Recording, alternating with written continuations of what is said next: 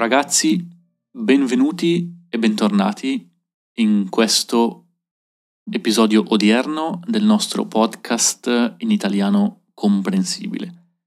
Oggi sono qui con un ospite speciale in diretta da Montevideo, Uruguay, in realtà non in diretta perché è un podcast, quindi è una registrazione ragazzi. Però siamo qui a Montevideo insieme a Angela. Ciao Angela, come stai? Ciao, ciao a tutti. Ho deciso di invitare Angela per condividere con voi un pochino quella che è l'esperienza di vita di un'italiana all'estero. Quindi in questo caso a Montevideo, in Uruguay, ma non solo, poi vedremo un attimino. Mm, come ci siamo conosciuti, Angela? Ricordami un attimino, raccontalo magari al nostro pubblico. Ci siamo conosciuti, se non ricordo male, una serata al couchsurfing, no? Sì, sì, sì, esatto. Ci siamo conosciuti grazie al couchsurfing. Come sapete, ragazzi, ne abbiamo parlato anche in uno degli episodi del podcast. Io, diciamo, faccio parte di questa community, se vogliamo chiamarla così, di couchsurfing e oltre ad ospitare persone e ad essere ospitati su Couchsurfing si possono organizzare anche degli eventi e ad uno degli eventi qui a Montevideo ci siamo, ci siamo conosciuti con, con Angela. Ed era proprio l'evento dell'anno che c'è stato qui a Montevideo, è stato l'evento della Chamadas. Sì, sì, sì, esatto. La Chamadas, ragazzi, è appunto beh, un, evento importantissimo a, a Montevideo in Uruguay perché si festeggia il carnevale, giusto Angela? Esatto. È una sfilata di carnevale che va in giro per un quartiere di Montevideo in particolare, che è il quartiere mm, famoso per la presenza a suo tempo degli, degli schiavi che venivano dall'Africa e quindi eh, anche il ritmo del, della Shamadas è un ritmo di percussioni, quindi un ritmo africano e quindi è caratteristico proprio di questo quartiere di, di Montevideo. Grazie per l'informazione che non lo sapevo. Ah, Onestamente non, non, sapevo questa storia, diciamo che c'era dietro alla, sì. alla celebrazione del, sì, sì. del, carnevale e della Shamadas, ragazzi. Se date un occhio su YouTube ho fatto un video dove racconto un pochino la mia vita uruguayana e vedete anche un paio di immagini, un paio di video di questa celebrazione, diciamo. Raccontaci un attimo invece, Angela, da quanto tempo è che vivi in Uruguay e come mai hai deciso di venire a vivere in Uruguay?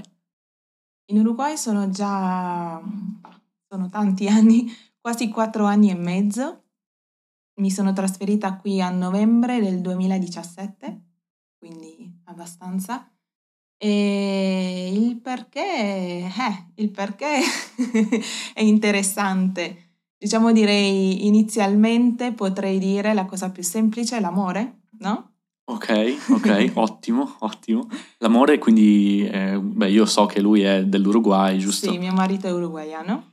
Esatto, l'amore che diciamo porta spesso gli italiani, ma non solo gli italiani, penso è uno dei motivi principali per cui uno si trasferisce in un posto, no? O per cui lascia esatto. il suo paese. L'amore e in realtà anche il lavoro, il lavoro e mi sembra certo. che è un po' certo. il tuo caso anche questo, certo, giusto? Sì. Io in realtà ho conosciuto, la storia è un po' particolare, ho conosciuto mio marito Alberto negli Stati Uniti. Ci siamo conosciuti lì perché lavoravamo per la stessa università in California e amici di amici, come succede in tutto il mondo. Certo. tutto il mondo è paese. Ci siamo conosciuti lì mm, e niente, diciamo, per entrambi eh, l'idea degli Stati Uniti, la, la vita negli Stati Uniti non era una cosa a lungo termine, non era un progetto a lungo termine e quindi nel momento, dopo tre anni e mezzo io ho vissuto negli Stati Uniti per tre anni e mezzo. Mm, dove eri, se ti posso chiedere? E ho vissuto a Davis, è una cittadina, un paesino in California, diciamo a 20 minuti da Sacramento, che è la capitale della California, è un'ora e mezza da San Francisco più o meno, in linea d'aria e lì in, in orizzontale. Mm-hmm. Abbiamo deciso che quella non era la soluzione, non era il progetto per tutta la vita, quindi abbiamo cominciato a cercare lavoro altrove e volevamo un po' avvicinarci almeno ad una delle due famiglie, quindi abbiamo cominciato a cercare lavoro qui in Uruguay e in Europa.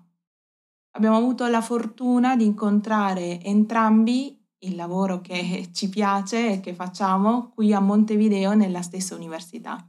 Quindi è stato, è stato, proprio, non so come dire, un, non so se siamo stati fortunati, se siamo stati bravi, il tempo e il luogo era quello. Quindi ci siamo trasferiti qui insieme, non c'è stato nemmeno un periodo di tempo in cui abbiamo dovuto essere separati, no? E quindi eccoci qui, dopo quattro anni e mezzo siamo qui ancora che lavoriamo all'università. Quindi anche in eh, California lavoravate all'università e qui diciamo state andando avanti nello stesso ambito ma con l'università qui a Montevideo, giusto? Esatto, sì. Noi siamo entrambi professori universitari. Quando eravamo lì in California eravamo, si dice, dottorandi. Sì.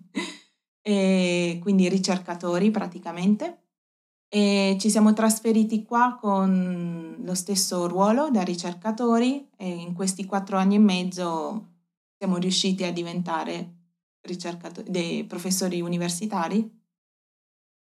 Ok, e in, in che ambito cosa fate esattamente, magari giusto brevemente, senza entrare in dettagli troppo tecnici? O... Siamo entrambi ingegneri, mm-hmm. io sono ingegnere ambientale, mi occupo di qualità delle acque, idrologia e Alberto è ingegnere informatico e si occupa di telecomunicazioni, fibra ottica. Ottimo, ottimo, grazie mille. Senti, com'è vivere all'estero invece? Qual è un po' la tua esperienza? Ti, cioè, quali sono le differenze magari con l'Italia? Eh, sono diversi anni, mi sembra di capire, quattro sì. in, in, Uruguay, tre e mezzo negli States, quindi sì. sette anni, quasi otto anni che sei fuori dall'Italia? Eh, diciamo che inizialmente l'impatto non è semplice, come qualsiasi cosa nuova alla fine, no? Certo. Però poi alla fine ci fai l'abitudine. Diciamo, la cosa bella e un po' malinconica allo stesso tempo è che effettivamente quando torni in Italia, quando torni nel tuo paese, ti accorgi di essere completamente cambiata, come, cioè non senti più il tuo paesino, il posto per te dove vivresti, no? Certo. Non so, è una cosa bella e brutta allo stesso tempo. Alla fine, quando sei lontano, senti che ti manca, però quando ci ritorni dici, mamma mia, io qui non ci starei più di una settimana.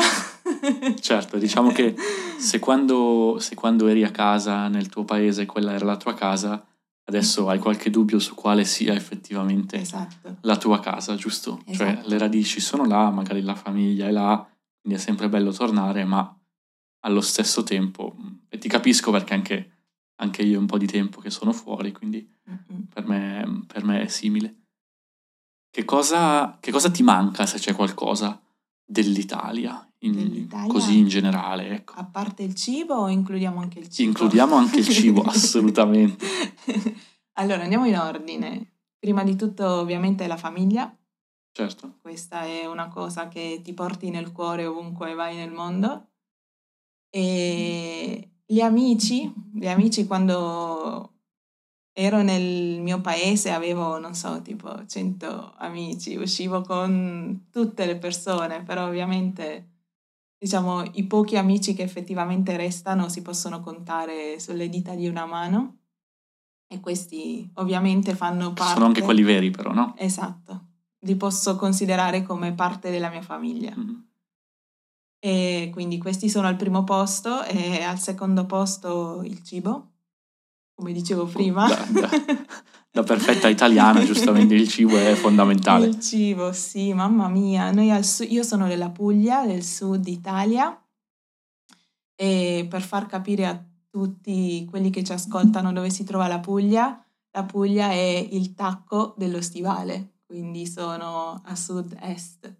E il mio paese è proprio un, paese, un paesino di mare, no? Siamo 10.000 abitanti o poco più, quindi tutti si conoscono. Certo. tipi- una cosa tipica della Puglia sono i formaggi freschi, quindi noi abbiamo mozzarella, ricotta, mozzarella di bufala e tutte cose che ragazzi vi, vi, raccomando se passate da quelle parti perché... Mi sta venendo fame a, a sentirti parlare Angela. La burrata, la stracciatella e potrei continuare. Che, raccontaci che cos'è la burrata Angela. Ah, la burrata è una bomba di piacere, se possiamo definirla così. È praticamente una mh, palla di mozzarella ripiena di panna e altra mozzarella sfilacciata. Quindi cioè... è buonissima, ragazzi. Se andate in Italia, cercatevi una burrata, perché cioè, è la cosa che dovete assolutamente mangiare in Italia sì. è la burrata, ragazzi, sì. Io mi ricordo ancora una volta che mh, mm, avevo prenotato per andare al ristorante la sera. Mm-hmm. E però verso tardo pomeriggio avevo fame, allora mi ero mangiato una burrata, così come merenda quasi, no? E sono andato a cena poi e in realtà non sono sopravvissuto agli antipasti, cioè gli antipasti erano così tanti che in realtà la burrata che avevo mangiato nel pomeriggio più gli antipasti io già ero sconvolto, ero pienissimo. Quindi sono andato al ristorante, ho, ho mangiato gli antipasti e poi il dolce e praticamente poi me ne sono andato a casa, no? Quindi ragazzi, la burrata vi prego mangiatela, cercate su Google se non avete capito la descrizione e guardatevi una foto, la burrata è parte integrante, secondo me, di qualunque viaggio in Italia. È un'esperienza di vita. Sì, sì, sì, sì, sì, esatto. Che cosa, che cosa ti mancherebbe invece dell'Uruguay, Angela, dopo, dopo diversi anni che vivi qui, se dovessi tornare in Italia in forma definitiva. Che cosa ti mancherebbe dell'Uruguay o più in generale magari della vita all'estero? Dell'Uruguay, a parte los alfajores. Mamma mia ragazzi. Ovviamente porterei con me tutte le persone che ho conosciuto qui e diciamo che questa è un po' la cosa bella del fatto di viaggiare, di vivere all'estero, di non stare sempre nello stesso posto. E conosci tanta nuova gente, conosci, fai, tuo, fai tue tante esperienze che ti aiutano a crescere un po' nella vita, no? Quindi questa sarebbe la cosa ovviamente che mi mancherebbe se dovessi tornare in Italia, anche se io penso che se dovessi tornare in Italia farei un po' la vita che sto facendo qui, che ho già fatto negli Stati Uniti, e cioè non rimanere nel mio cerchio di persone che già conosco da sempre e magari, non so, frequentare anche lì couchsurfing, dove ci siamo conosciuti, certo. e conoscere altra gente che è lì in Italia temporaneamente magari. Sì, sì, sì, sì, concordo tanto perché mi ricorda molto, io dopo aver vissuto in Germania, a un certo punto sono rientrato in Italia per circa un anno e mezzo più o meno a Verona ed era praticamente cambiato moltissimo il mio modo di mm-hmm. conoscere persone, relazionarmi, anche lì appunto mm, sono entrato a far parte di una comunità abbastanza internazionale come è quella in cui stiamo qui a Montevideo, io e te Angela e ho in qualche modo ricreato questa atmosfera in Italia, è stato, certo. è stato bello, è stato molto diverso dal Simone che viveva in Italia prima di, di andare all'estero, concordo, concordo tantissimo.